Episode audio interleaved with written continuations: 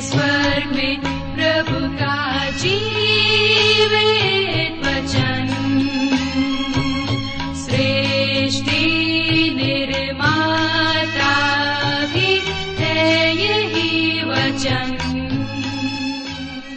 प्रिय श्रोता, नमस्कार। कार्यक्रम सत्य वचन में आप सभी का हार्दिक स्वागत है। हमें विश्वास है कि इस कार्यक्रम के द्वारा आपको अपने जीवन में आध्यात्मिक लाभ प्राप्त हो रहा है। जैसा कि आपको मालूम है कि इन दिनों हम पवित्र शास्त्र बाइबल के पुराने नियम में से सबोपदेशक नामक पुस्तक का विस्तार पूर्वक अध्ययन कर रहे हैं। और हमें विश्वास है, श्रोताओ, कि इस पुस्तक के अध्ययन के द्वारा आपको निश्चय ही प्रेरणा मिल रही होगी। तो आइए, आज के इस बाइबल अध्ययन में हम सम्मिलित हों, लेकिन इससे पहले सुनते हैं एक मधुर संगीत रचना।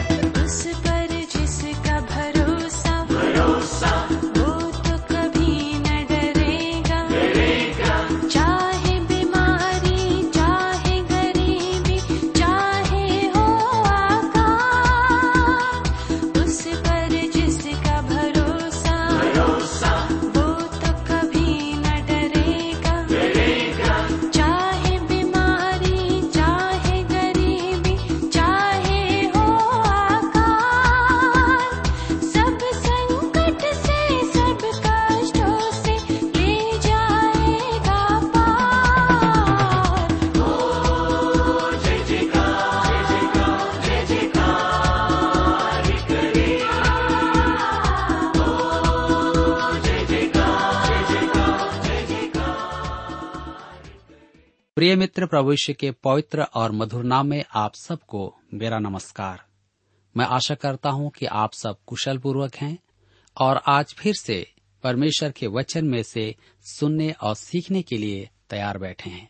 मैं आप सभी श्रोता मित्रों का इस कार्यक्रम में स्वागत करता हूँ और उन नए मित्रों का भी जो पहली बार हमारे इस कार्यक्रम को सुन रहे हैं।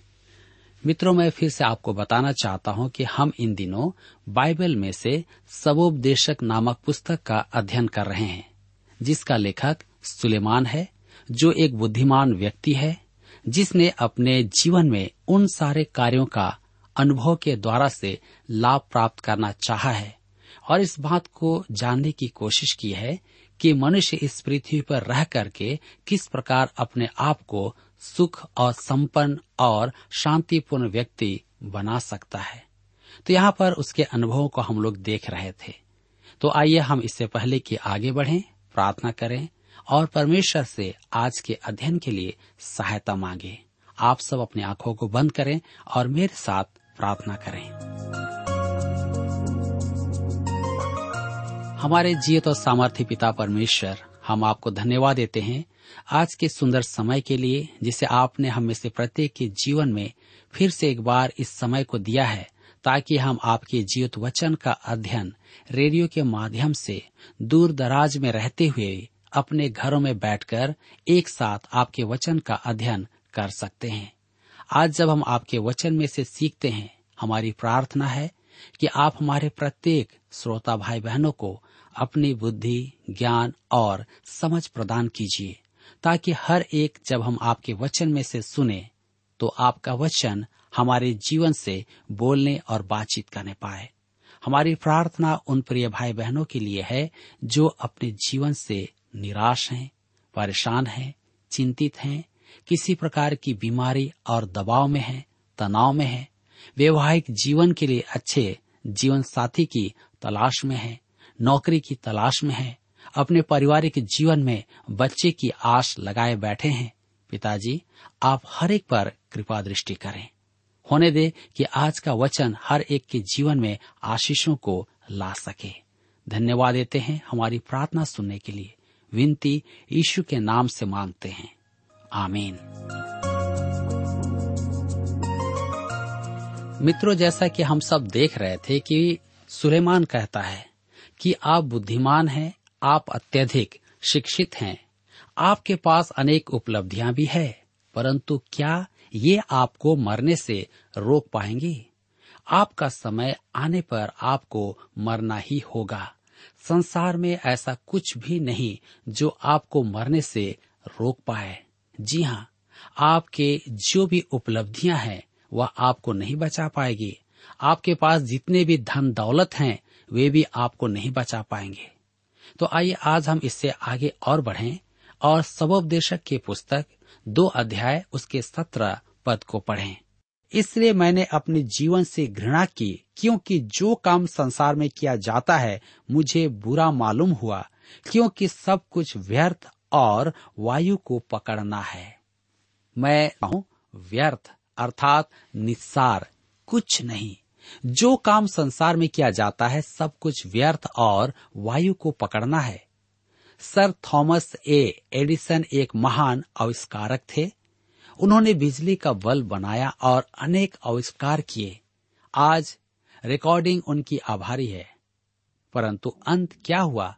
वह अन्य किसी भी सामान्य मनुष्य के समान मर गए। उन्हें क्या लाभ हुआ? उन्हें तो कोई सोने की बीमारी भी नहीं थी। वे कुछ समय लेटते और फिर अपनी प्रयोगशाला में काम करने लगते।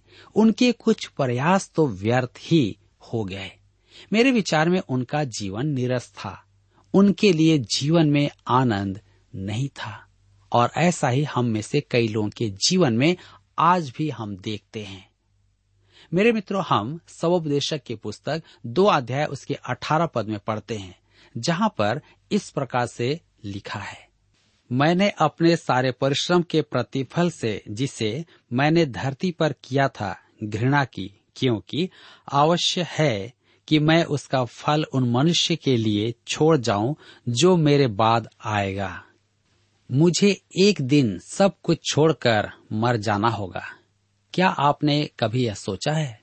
इन सब बातों से आपको क्या लाभ होगा? मनुष्य परिश्रम करके धन संपदा एकत्र करता है।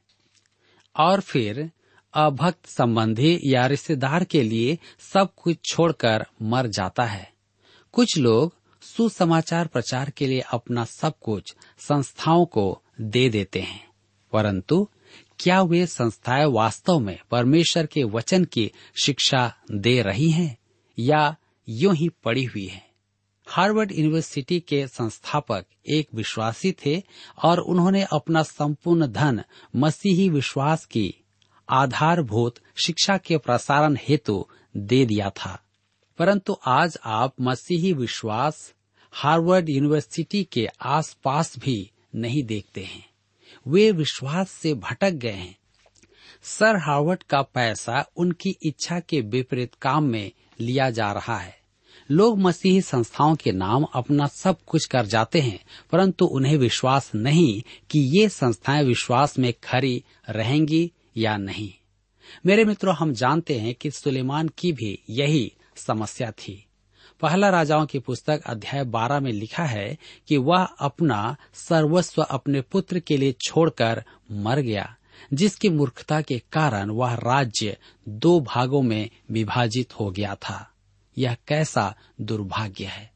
सबोपदेशक की पुस्तक दो अध्याय उसके उन्नीस पद में हम पढ़ते हैं। लिखा हुआ है, यह कौन जानता है कि वह मनुष्य बुद्धिमान होगा या मूर्ख? तो भी धरती पर जितना परिश्रम मैंने किया और उसके लिए बुद्धि प्रयोग की, उस सब का वही अधिकारी होगा। यह भी व्यर्थ ही है। सुलेमान ने देखा कि परिश्रम करके कुछ अर्जित किया जाए। और फिर वह सब किसी मूर्ख के लिए छोड़कर मर जाए तो यह सब भी व्यर्थ ही होगा। सबोपदेशक की पुस्तक दो अध्याय, उसके बीस पद में आगे लिखता है, तब मैं अपने मन में उस सारे परिश्रम के विषय जो मैंने धरती पर किया था निराश हुआ। यहाँ फिर सूर्य के नीचे आता है, अर्थात परमेश्वर से रहित मनुष्य का दृष्टिकोण यह मसीह में अवस्थित मनुष्य नहीं है। इफिसियों के पत्र दो अध्याय के छह पद में भी हम देखते हैं कि जो स्वर्गिक स्थानों में उपस्थित है, अर्थात सूर्य के नीचे का दृष्टिकोण निराशवादी है। निराशावादी है, इसमें हम आशा नहीं देखते, परंतु परमेश्वर की निकटता में आशा को हम पाते हैं। सबोपदेशक की पुस्तक दो अध्याय के तेईस पद में लिखा है उसके सब दिन तो दुखों से भरे रहते हैं और उसका काम खेत के साथ होता है। रात को भी उसका मन चैन नहीं पाता, यह भी व्यर्थ ही है। सुलेमान ने देखा कि चिंता करने से कोई भी लाभ या फ़ायदा नहीं है, क्योंकि आप कुछ भी नहीं कर सकते हैं। न अपने सिर के बाल को काला और न ही आप सफ़ेद कर सकते हैं, अर्थात कुछ भी नहीं। स्वपदेशक की पुस्तक दो अध्याय के चौबीस से छब्बीस पद में हम पढ़ते हैं। मनुष्य के लिए खाने, पीने और परिश्रम करते हुए अपने जीव को सुखी रखने के सिवाय और कुछ भी अच्छा नहीं। मैंने देखा कि यह भी परमेश्वर की ओर से मिलता है, क्योंकि खाने, पीने और सुख भोगने में मुझसे अधिक सामर्थ कौन है? जो मनुष्य परमेश्वर की दृष्टि में अच्छा है, उसको वह बुद्धि और ज्ञान और आनंद देता है। परंतु पापी को वह दुख भरा काम ही देता है कि वह उसको देने के लिए संचय करके ढेर लगाए, जो परमेश्वर की दृष्टि में अच्छा हो। यह भी व्यर्थ और वायु को पकड़ना है। मेरे मित्र, यदि आप स्वार्थ प्रायण जीवन जी रहे हैं, चाहे आप विश्वासी हों या पापी, सब कुछ निस्सार है। इससे आपके मन में कड़वाहट ही उत्पन्न होगी। अंत में आपके हाथ में सूखे पत्ते ही होंगे, अर्थात निराशा। मेरे प्रियो, आइए आज हम अपने जीवन में झाँक करके देखें कि हम किस प्रकार का जीवन जी रहे हैं। क्योंकि सुलेमान कहता है कि जो मनुष्य परमेश्वर की दृष्टि में अच्छा है, उसी को सब कुछ मिलता है। शांति और आनंद। यदि आज हमारे जीवन में हम परमेश्वर के निकटता में नहीं है तो हमारे लिए भी सब कुछ व्यर्थ है। मेरे मित्रों, इस पुस्तक में हम देख रहे हैं कि सुलेमान जीवन के हर एक क्षेत्र में तरह तरह के प्रयोग करके देखता है कि परमेश्वर से अलग रहकर सूर्य के नीचे क्या मनुष्य को कुछ लाभ हो सकता है। उसने देखा कि सब कुछ व्यर्थ है। सब काम हवा को पकड़ना है। मनुष्य कैसा भी हो, सबका अंत एक सा ही होता है। मनुष्य के लिए अपने आप को सुखी रखने के अतिरिक्त कुछ भी अच्छा नहीं है, परंतु वह भी सब व्यर्थ है, हवा को पकड़ना है। मनुष्य के लिए सुख भी व्यर्थ है और दुख भी व्यर्थ है। किसी बात का कुछ भी लाभ नहीं है। मेरे मित्रों, यहाँ पर अध्याय दो समाप्त होता है और अब हम अपने अध्ययन में आगे बढ़ेंगे और अध्याय तीन में हम देखेंगे कि सुलेमान अब भाग्यवाद की चर्चा करेगा। यह अन्य जातियों में प्रचलित विचार था। आज अनेक पंथ परमेश्वर में महिमामय विश्वास की घोषणा करते हैं, परंतु उनका विश्वास भाग्यवाद से जुड़ा है। हमारे देश में भाग्यवाद का बोलबाला है। मैं जब कभी भी ट्रेन में यात्रा करता हूँ तो ट्रेन में लगभग 100 यात्री से भी अधिक लोग होते हैं। और ये कौन है? वे विवाहित पुरुष हैं, जो किसी न किसी कंपनी में सामान बेचने का काम करते हैं, या कोई व्यापार का काम करते हैं, या किसी ऑफ़िस में काम करते हैं। सप्ताह के अंत में अपने अपने घर को ये लोग जाते हैं।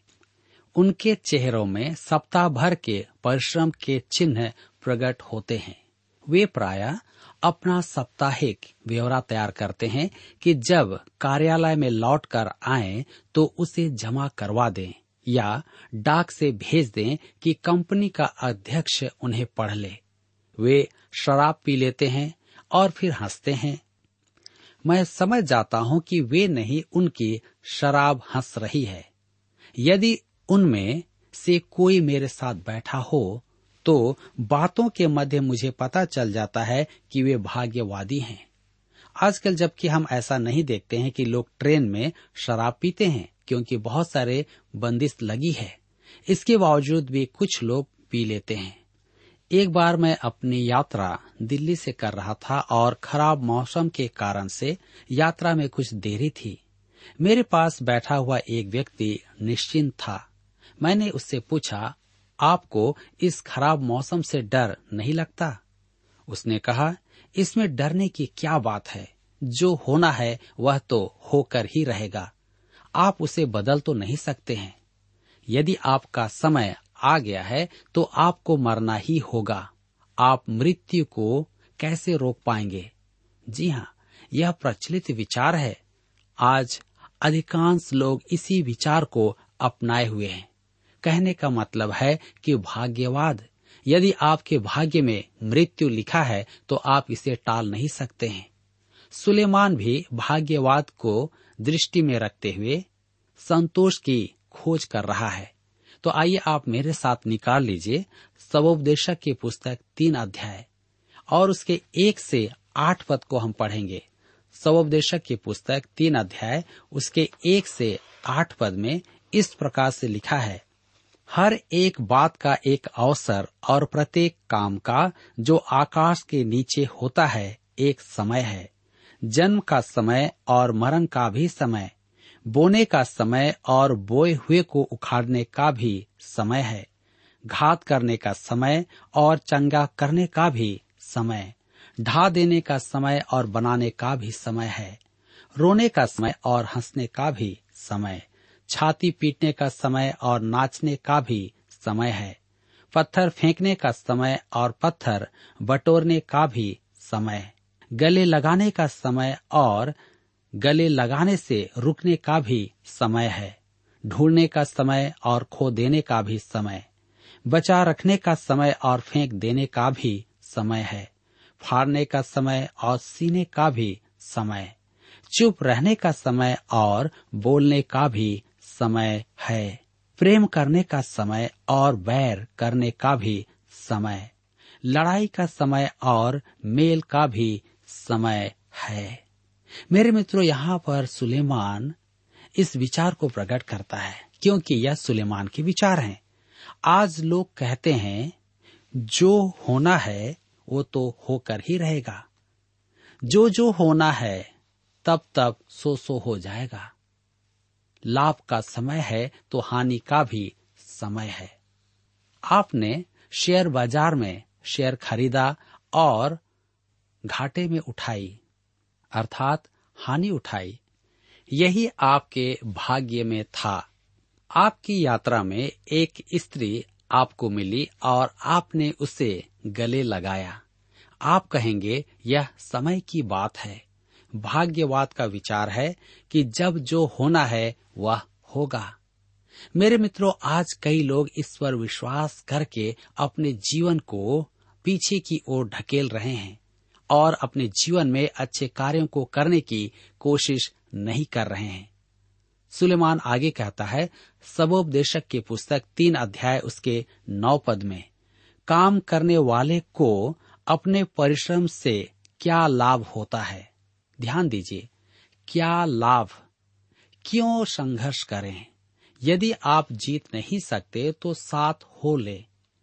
यह आज के मनुष्य की नीति है, विशेष करके व्यापार जगत में। इसी आधार पर पैसा कमाया जाता है। ऐसे मनुष्य आनंद नहीं पाते और उनके साथ निर्वाह करना भी कठिन होता है। उनकी पत्नियों को भी परेशानी होती होगी। वे शराब पीकर घंटों व्यवहार निभाते हैं। उनसे दूर रहना ही अच्छा है। कई लोग सोचते हैं कि ये लोग बहुत अमीर हैं, बहुत शांति और खुशी से रहते हैं, परंतु वहाँ पर ऐसा कुछ भी नहीं देखने को मिलता है। सबोपदेशक तीन अध्याय के दस पद में लिखा हुआ है, मैंने उस दुख भरे काम को देखा है, जो परमेश्वर ने मनुष्यों के लिए ठहराया है, कि वे उसमें लगे रहें।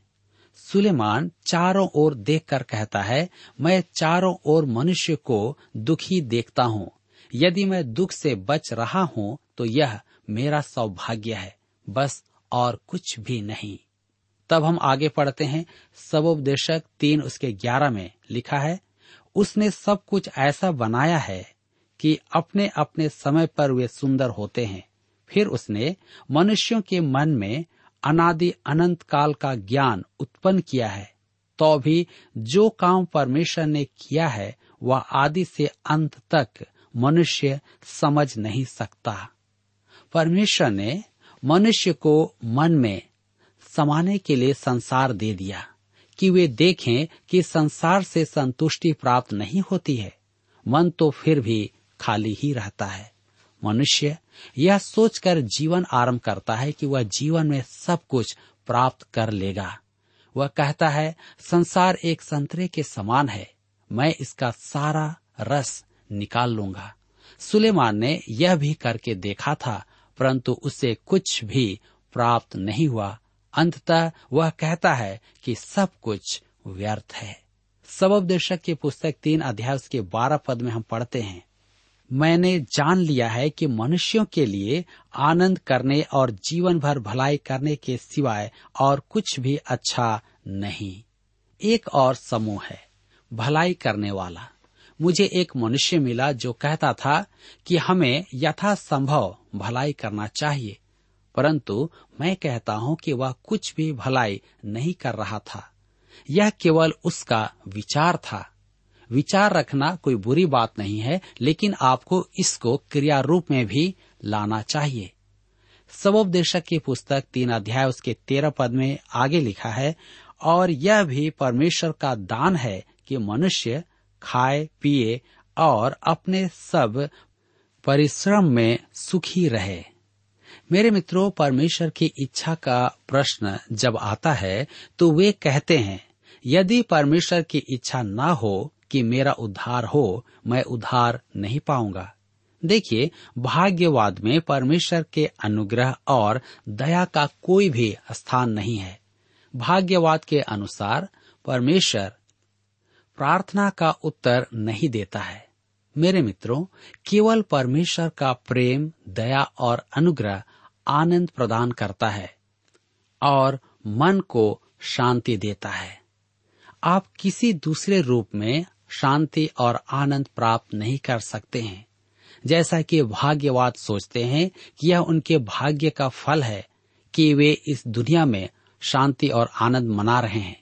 लेकिन वे इस बात को भूल जाते हैं कि जो शांति और आनंद की वे बातें कर रहे हैं, वे थोड़ी ही देर की हैं, क्षणिक हैं, क्योंकि उनको पता नहीं है कि उसके आगे क्या होने वाला है। मेरे प्रिय मित्रों सुलेमान सबोपदेशक की पुस्तक के द्वारा से मुझे और आपको इस बात का स्मरण दिलाना चाहता है कि हम इस पृथ्वी पर भाग्य पर निर्भर नहीं रह सकते हैं। हम परमेश्वर के प्रेम, उसकी दया और अनुग्रह के द्वारा ही आनंद को प्राप्त कर सकते हैं।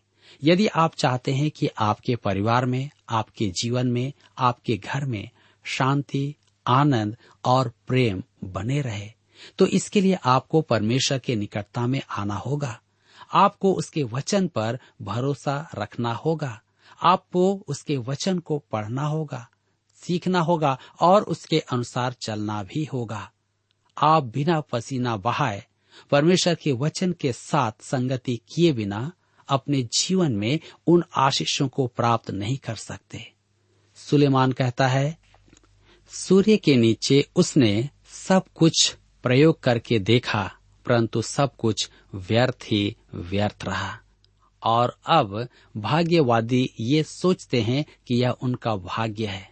मेरे प्रियो, आइए आज हम इस वचन के प्रकाशन में अपने जीवन को परखें, जांचें और देखें कि क्या आज मैं और आप इस संसार में रहते हुए शांति की खोज कर रहे हैं? क्या आज मैं अपने परिश्रम के द्वारा शांति प्राप्त कर सकता हूँ? क्या कोई मुझे पैसा दे करके शांति और आनंद दे सकता है? शायद असंभव है। क्या आज हम भाग्य पर उम्मीद लगा करके बैठे हैं कि जो होना है, वो तो होकर ही रहेगा? क्यों उसके बारे में चिंता करें? जी नहीं। परमेश्वर ने मुझे और आपको बुद्धि और विवेक दिया है, समझ दिया है, ताकि हम इस बात को समझें कि परमेश्वर है जो इस पर नियंत्रण रखता है। सुलेमान एक बुद्धिमान व्यक्ति तो था। इस बात को वो जानता था कि परमेश्वर ने सब कुछ बनाया है। मनुष्य को भी उसी ने बनाया है और वही मनुष्य को शांति दे सकता है। परंतु सुलेमान अपने तरीके से हर एक क्षेत्र में प्रयोग करना चाहता था और देखना चाहता था कि मनुष्य क्या कर सकता है। क्या मनुष्य स्वयं से शांति और आनंद प्राप्त कर सकता है या नहीं। इसलिए भौतिकवाद, भाग्यवाद और तरह तरह के प्रयोग को वह कर रहा है और अंततः वह कहता है कि सब कुछ व्यर्थ है। मेरे प्रियो, आइए आज के इस अध्ययन के प्रकाशन में अपने आप को हम सब प्रभु के निकटता में लाएँ। प्रभु से कहें कि प्रभु जी, आप हमारी सहायता कीजिए। हम अपने जीवन में आपके द्वारा दिए गए शांति और आनंद को पाना चाहते हैं। हम भाग्य पर निर्भर नहीं होना चाहते। क्योंकि हम जानते हैं कि आप हमारे जीवन को अपने नियंत्रण में रखते हैं, क्योंकि आपने ही हमें बनाया है। मुझे आशा है कि आज आप एक सही निर्णय अपने जीवन के लिए ज़रूर लेंगे। यहाँ पर आज हमारे अध्ययन का समय समाप्त होता है, और मैं विश्वास करता हूँ कि इस अध्ययन के द्वारा आप अवश्य ही अपने आत्मिक जीवन में, व्यक्तिगत जीवन में लाभ प्राप्त कर रहे हैं। प्रभु आप सबकी सहायता करें।